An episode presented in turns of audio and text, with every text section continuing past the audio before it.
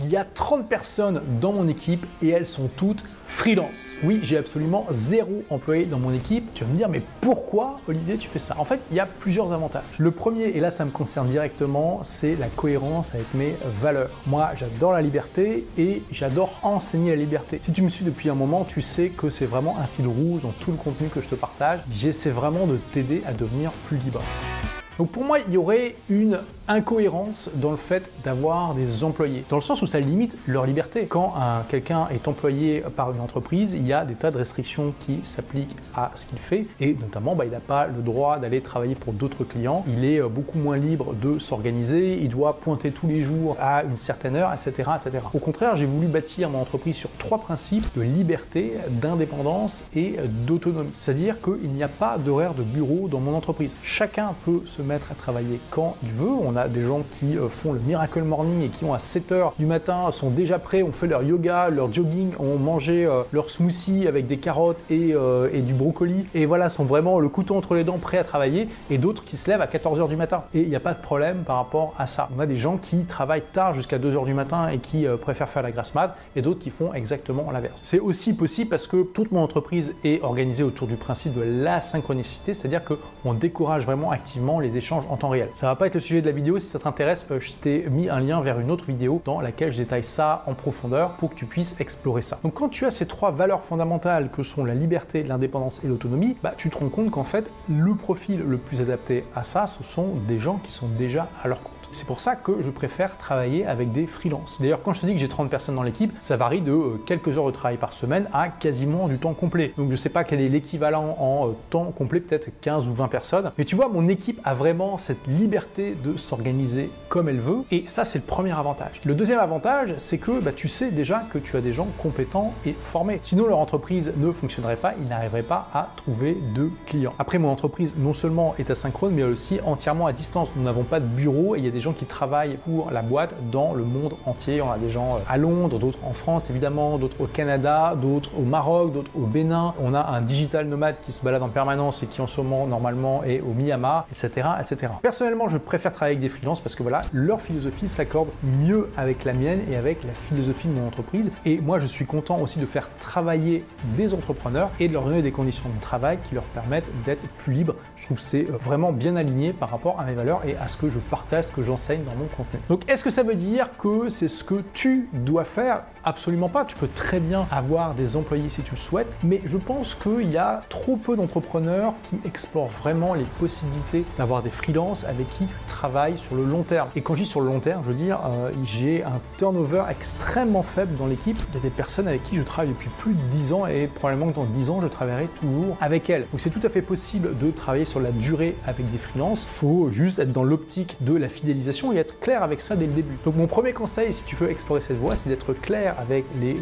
candidats avec qui tu discutes, avec les freelances euh, que tu fais euh, travailler pour voir si tu veux travailler avec eux sur le long terme, de leur dire ça. De leur dire voilà, écoute, ça c'est un petit travail, un petit projet sur lequel on va pouvoir travailler ensemble pour voir si voilà, on est compatible l'un avec l'autre, si on est content, si, si, si c'est ok pour nous deux. Et moi, vraiment, ce que je veux, c'est idéalement quelqu'un avec qui je travaille sur 5, 10 ans ou plus, vraiment sur le long terme. Et tu vas voir que tout de suite, ça va aussi filtrer parmi les différents prestataires que tu pourras avoir. Mais quelle est la toute première étape à faire pour étoffer ton équipe avec des freelances? Déjà, c'est de déterminer quelles sont les tâches et quels sont les postes que tu veux déléguer à des freelances. Le cas d'école de la chose que tu dois déléguer dans ton entreprise à des freelances ou à des entrepreneurs, et là, clairement, tous les entrepreneurs le font, et je pense que tu vas pouvoir le réaliser et que tu vas voir que, en fait, probablement, si tu déjà une entreprise, tu as déjà mis le pied à l'étrier, c'est quoi? C'est la comptabilité, absolument. C'est vraiment, vraiment pas recommandé que tu fasses la comptabilité toi-même, c'est un domaine extrêmement complexe qui prend énormément de temps, qui sera pas ta zone de génie et où si tu fais une erreur ou une bêtise, tu peux avoir des conséquences fiscales et légales qui sont importantes. Donc la première chose à déléguer, c'est la comptabilité. Et bien sûr, tu vas pas embaucher un comptable pour ta boîte, ça serait beaucoup trop. Tu vas déléguer ça à un cabinet de comptabilité. Bah, tu peux faire la même chose avec des tas de tâches dans ton entreprise parce que c'est aussi un énorme avantage de prendre des freelances, c'est que tu n'as pas besoin d'attendre qu'il y ait suffisamment de tâches pour un poste à temps complet. Donc ce que je te recommande au-delà de la comptabilité, c'est d'identifier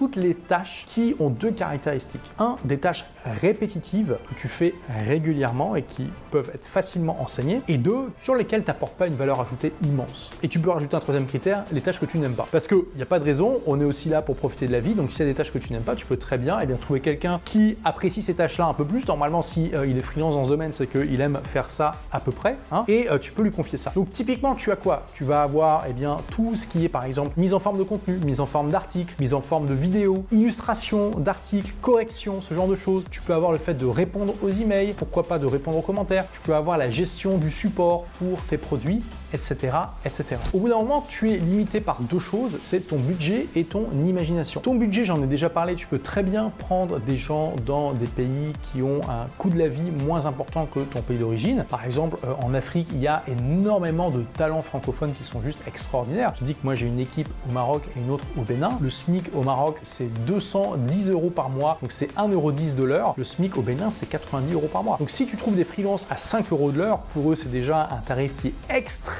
bien. Si en plus tu leur euh, donnes une flexibilité en termes d'horaire, que tu leur permets de travailler de chez eux et tout ça, bah t'es pas en train de les exploiter, tu leur donnes une super opportunité pour euh, avoir un travail de qualité avec des bonnes conditions euh, de vie et un bon salaire. Tu aides un pays qui en a besoin à se développer et toi en échange, eh bien tu as des talents pour pas trop cher. Donc bien sûr tu es limité par ton budget, mais tu peux aussi être créatif dans la manière d'optimiser ton budget au maximum. Et la deuxième contrainte, c'est ton imagination. En fait, il y a énormément de choses que tu peux déléguer aujourd'hui, mais tu n'as juste pas l'idée. Donc vraiment, quelque chose que je te recommande, c'est pour les 7 prochains jours, tu vas te créer un rappel sur ton smartphone, tu prends une minuterie, tu fais ce que tu veux, et toutes les demi-heures, il faut que ça sonne. Et à chaque fois que ça sonne, tu te poses pendant deux minutes. Je te recommande d'ouvrir un fichier Word ou un Google Doc ou ce que tu veux, tu vois, pour vraiment noter tes pensées. Tu mets le jour et l'heure, tu dis ce que tu es en train de faire et tu te poses cette question. Est-ce que c'est vraiment nécessaire que je fasse ça moi-même? Est-ce que je ne peux pas le déléguer à quelqu'un? Et parfois, et même souvent probablement, tu vas dire oui, mais si je le délègue, ce sera pas aussi bien. Et souvent, tu auras raison. Mais si tu délègues les choses sur lesquelles tu n'apportes pas une valeur ajoutée immense, c'est pas grave si c'est moins bien fait, à condition que ça soit suffisamment bien fait. Parce que tout ce temps que tu vas gagner à ne pas faire des tâches qui ne sont pas si importantes, tu vas pouvoir l'utiliser déjà pour profiter de la vie, mais aussi pour te focaliser sur ta zone de génie ou tes zones de génie, là où tu vas pouvoir apporter le maximum de valeur ajoutée dans ton entreprise et là où ça vaut le coup que